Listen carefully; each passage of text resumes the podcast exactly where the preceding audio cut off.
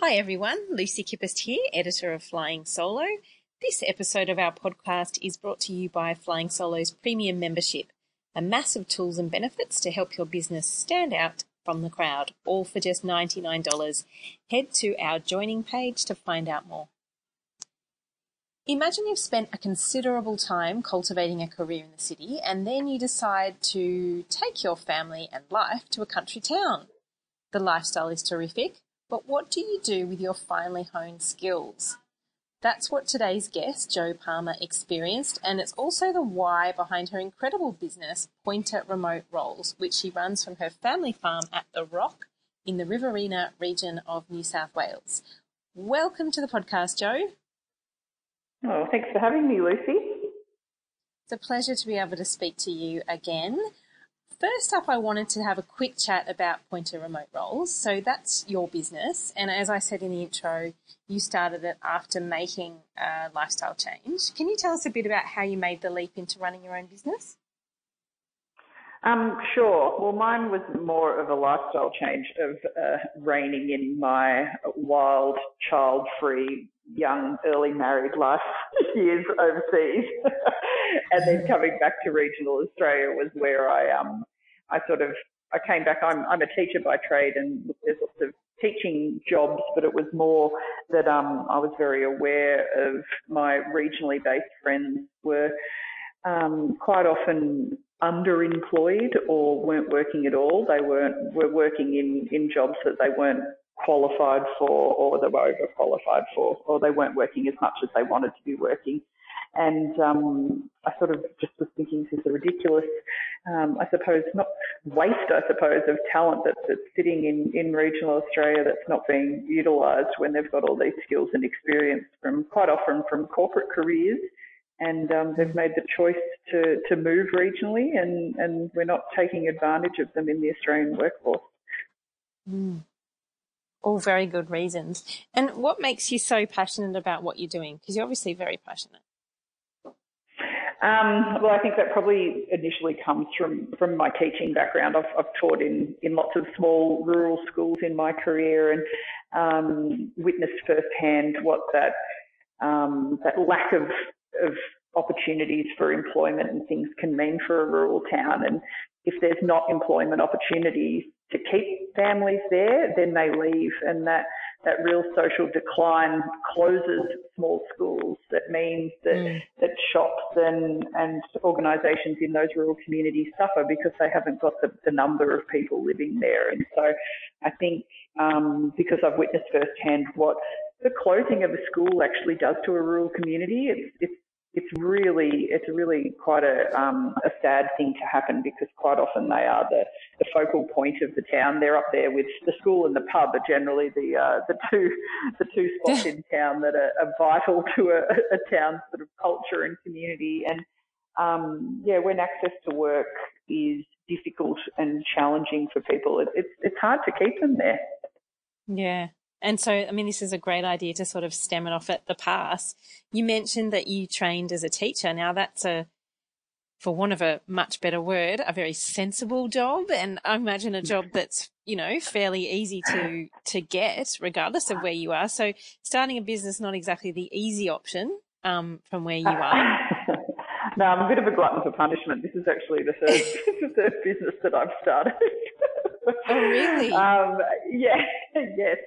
So I, my first business was a lot more education related. I had a um, a, a comprehensive learning centre that I had running in, in three towns in southern New South Wales. And so we ran um, tutoring for kids from preschool through to um, year 12 and we did school holiday programs and things. And so um, at our peak, we were running, um, we had about 30 teachers working for us across the three towns. And so that was my first sort of experience managing people remotely that were living across, um, I suppose, a, a, yeah, a distributed team. So, um, well, I suppose, and that's a, a, segue into then when I got to experience the, the other side of remote working was, um, I landed a job with, that was working for um, an organisation that was Sydney based and mm-hmm. um, I did it remotely from my kitchen bench. and that segued into starting another business. So it, that job that I was doing was managing the sponsorship for an event. And a friend and I thought, oh, hang on, if one event would like this, then I'm sure there's lots of other events, especially in the agricultural industry. And so we started a company that did sponsorship and event management in the in the ag space, and again ran it remotely from um, from our farms. So one half an hour north of Wagga, and myself half an hour south of Wagga. Wow. And it makes sense because, you know, all you need is an internet connection. Yeah, and look, that is still a roadblock for people all over Australia, and we're very aware mm. of that being a barrier to entry for both businesses and um, people looking to work remotely. Like it, it's a real challenge if you can't do a video call or be transferring like documents or data and everything being cloud based this, this um, in this day and age. It's a challenge, and you can't do it. Like it pretty much is a, it's a, it's a real, it's a real block for people that don't have a good internet connection. Yeah, and look, that's not something that's at all related specifically just to people in the country. I mean, I had you in here a few weeks ago in our own office in the middle of Sydney CBD and struggled with with Wi-Fi. Like it's just yeah, it's the most frustrating thing and hopefully there can be something done about it so that we can all just get on board because as you say it's really the only thing that sort of limits the the process. So yeah, well, yeah, to an Oh, sorry, I was going to say to no, an you know, you're, you're I think that um, that a, a, a, challenge, yes, is connectivity, but if you've got it, the next biggest challenge that we face is people's mindset around it. so um, yeah, I think people that. Yes. You go. Oh, I was just going to say that people that live in rural areas are, um, I think, are quite used to the tyranny of distance and, um, are, I suppose, a bit more used to sort of thinking outside the box on on how to employ people or how to actually make it work. Um, so we've had actually a lot of, of uptake in, in rural businesses, but it's definitely a challenge that we're facing with um, with organisations that are that are metro based or or even just in regional centres. They sort of think, oh well, um, if I can't see that person sitting at their desk, how do I know that they're working? So that that's another big challenge that we yeah. face. And what do you say? Like, what's your response to that? Um, oh, look, I've got bolder and cheekier the longer I've been doing this, and my general rebuttal to that is, uh, well, how do you know that person sitting in your office is doing any work either? Like, are they working to KPIs or OKRs, or do they have task-based jobs um, or roles within their their position that you're actually measuring? And quite often, when you say that to an employer, they're like, Oh, actually, I've got no idea. I, I see them. I assume they're working. We generally get to where we need to be. So I think yep. that that's um, that's generally my my answer to that. Yeah, and that's a good answer. I actually did a story myself a couple of weeks ago on on quoting some serious productivity um, stats that suggested that when you work in an office, you're interrupted around every eight minutes when you're in an environment like that, which is such an awesome amount of wasted time when you add that up throughout the day. So that to me stands out as, you know, one of the massive benefits of being remote working. And remote working is something that's becoming slightly more common. I mean, even, you know, in my own circle of friends, I know that that's become an option in some corporate roles to work, you know, a day or, or two from home a week. Do you think that there is etiquette involved when you're running a team that's partly remote or fully remote, yeah. for that matter? Yeah, hundred percent, hundred percent. And I think that um, that hybrid model that you just sort of described for that your friends are, are working with, it might mm-hmm. be sort of flexible that you're in the office sometimes and then working from home or a co-working space um, space other days. I think that that model, if you can nail it, it really benefits like everyone that's working there. There's, I think that if you're going to allow flexibility for your staff or you're going to engage people completely remotely, that communication etiquette and we, we call it communication hygiene um, is absolutely mm-hmm. vital and you need to go into the working arrangement or the hire um, with a really clear idea and understanding around what that looks like in your organisation So, like for example, yeah. so we have a we have a, a, no internal email policy at Pointer. So I've got a completely distributed team. My my team are across three states, and um, we don't send emails internally because we sort of find that you end up getting CC'd into things you don't need to be CC'd into. You go to try and find sure. something that someone emailed ages ago, can't remember the date or whatever. So we um, we use project management software that all of our communication happens in, and it was quite funny actually transitioning over to from email is that I would get an email from one of the team and I would cut and paste their question or whatever into the project management software and then answer them there. so they'd be like, "Oh, sorry." Slightly passive aggressive way of getting them on board, but it um it stuck after a week or so. It was hilarious. But I think that yes, there is definitely um, etiquette to it. But what we find is those those businesses with the hybrid setup that they report back that the communication between their team members that are in the office improves as well. That you sort of get hmm. lazy. Quite often you'll email someone that's sitting two desks away from you or, or things. But I yes. think when you're then trying to include someone that's not physically in the office, you're better at including everyone. So like we've got some yep. clients that do, um, they've got a hybrid team and they have a rule that if one person is not going to be um, physically present for the meeting, then everyone does it from video call. So everyone sits at their desk with mm. their headphones on, even if you're in the office so that everyone is sitting there on the screen together. You can, you don't get left out. You're not that person that's sitting up on the, on the screen that someone accidentally muted and you're waving like a crazy person. Yeah. Trying to get attention that you want to I say something. Hear anything. Yeah. yeah. yeah. Or, um, I had a describe how she, um, she was a partner in a law firm that she was the only remote um, partner and she would quite often be sitting on the, you know, the, the video call box in the middle of the table and she said everyone would be eating their lunch and all she could hear was like chewing, but not the people talking. Oh, that's awful. that's my worst nightmare. So gross. Oh, that's awful. So gross. So yeah, but even just putting things like that in there that, um, you can actually sort of, uh, you as the manager are also watching how engaged people are in the meeting. Like when you're all sitting on a screen in front of your boss, you're a lot more engaged and you there's no more hiding. Get, yes. No, no, and you get through your meetings quicker. Like I know that people are quite often like, oh God, their calendar is death by meetings.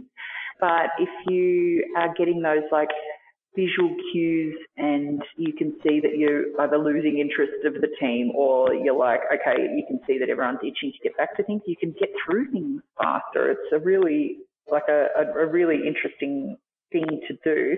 And like I said, the people that were um, putting these processes in place um, saw improvements in the communication um, with the, the in-office staff as well.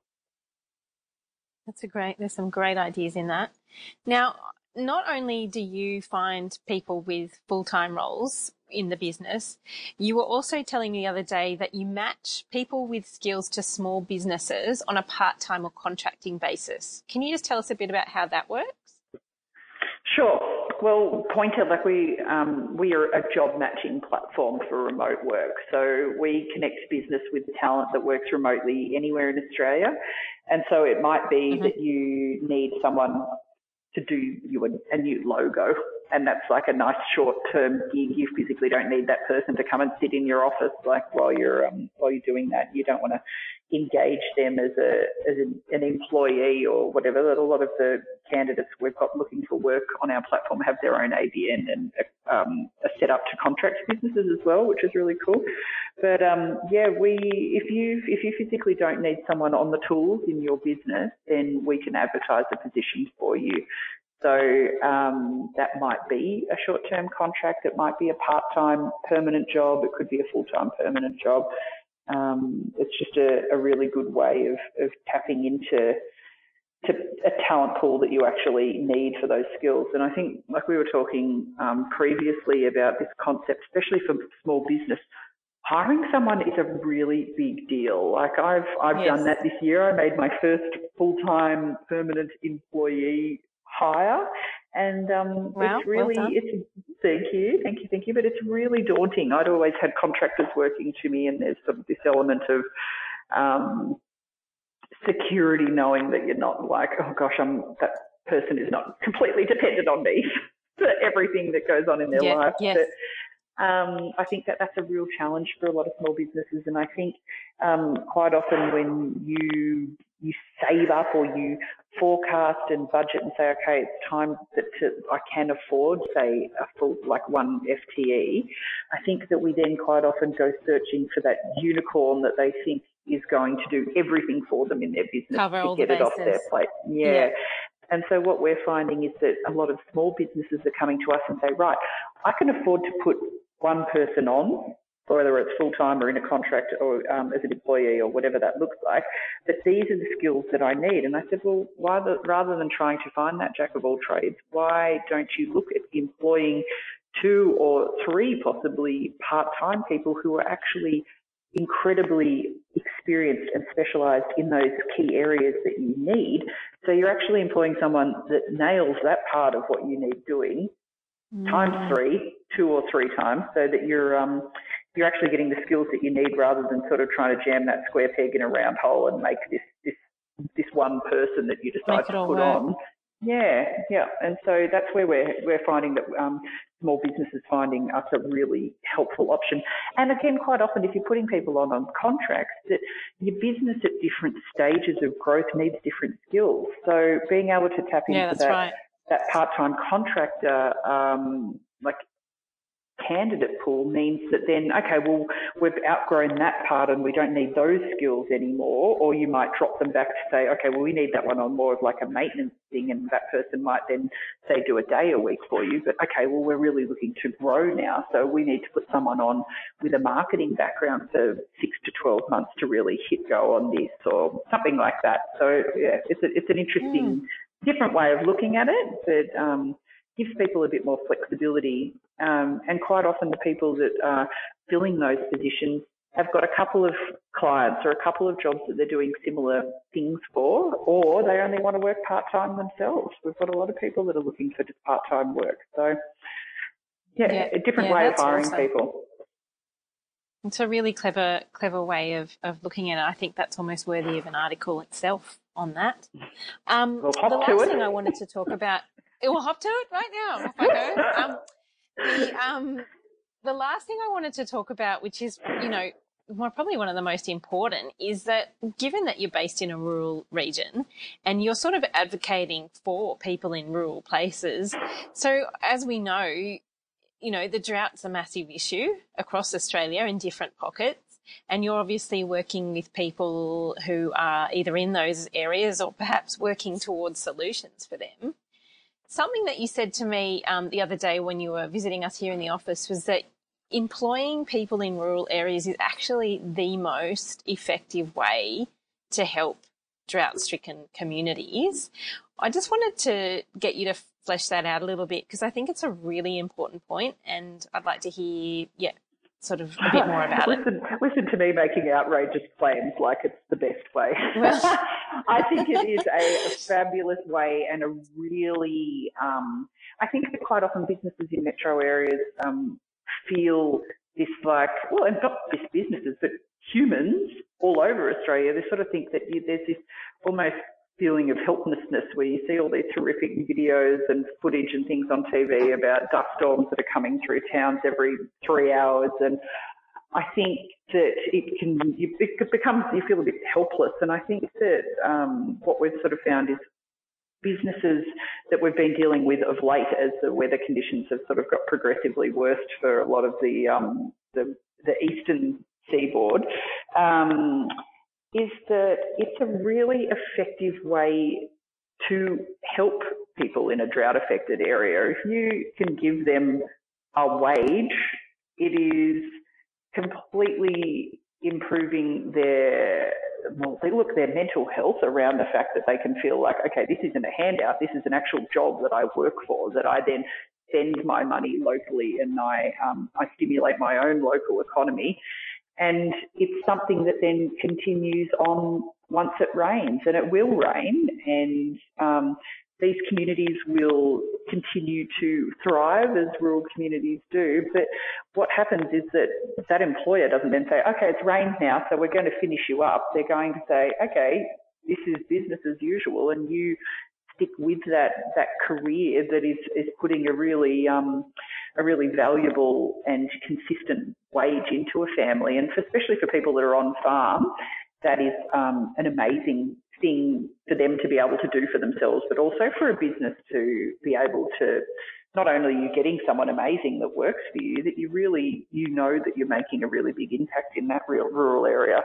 And it's not just for people on farms, and I think that that's quite a, um, a challenge for, for people that live in rural areas that are not related or directly involved in agriculture. Is that there's um, a lot of media and things around farming families, which is fabulous, and it's really great to see that support. But I think that um, quite often who gets sort of missed out on that is is rural businesses that depend, they offer products and sell services and things in those areas, but if there's not, well, one, the people, or two, the money to be spending in those towns, they really suffer. And if you think about like farming families that are not going to get a, a wool check or a grain check or something coming through that they're not spending those, that money, then those businesses are having to lay off people that are working, say, in the admin of the local tyre shop. Like, if people aren't buying tyres, then they also aren't making money, yeah. and so that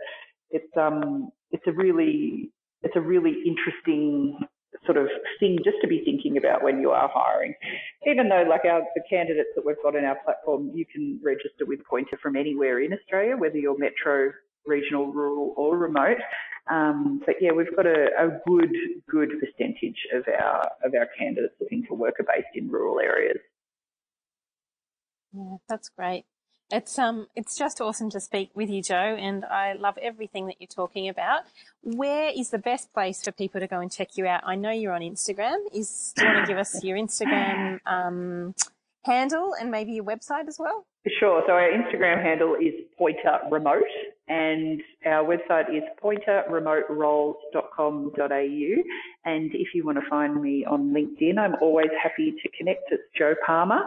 Um, it's always really great chatting with business owners that are, are really interested in doing things a bit differently and and um and they're benefiting like I said, not only just the warm and fuzzies of putting on people, like I say, if you hire rurally, but like the financial benefits of actually looking at this as a as an option for your human resources in your business, like the bottom line actually speaks for itself with hiring remotely. With yeah, warm and fuzzies aside, it's actually a really financially beneficial way to, to staff people in your business. Mm.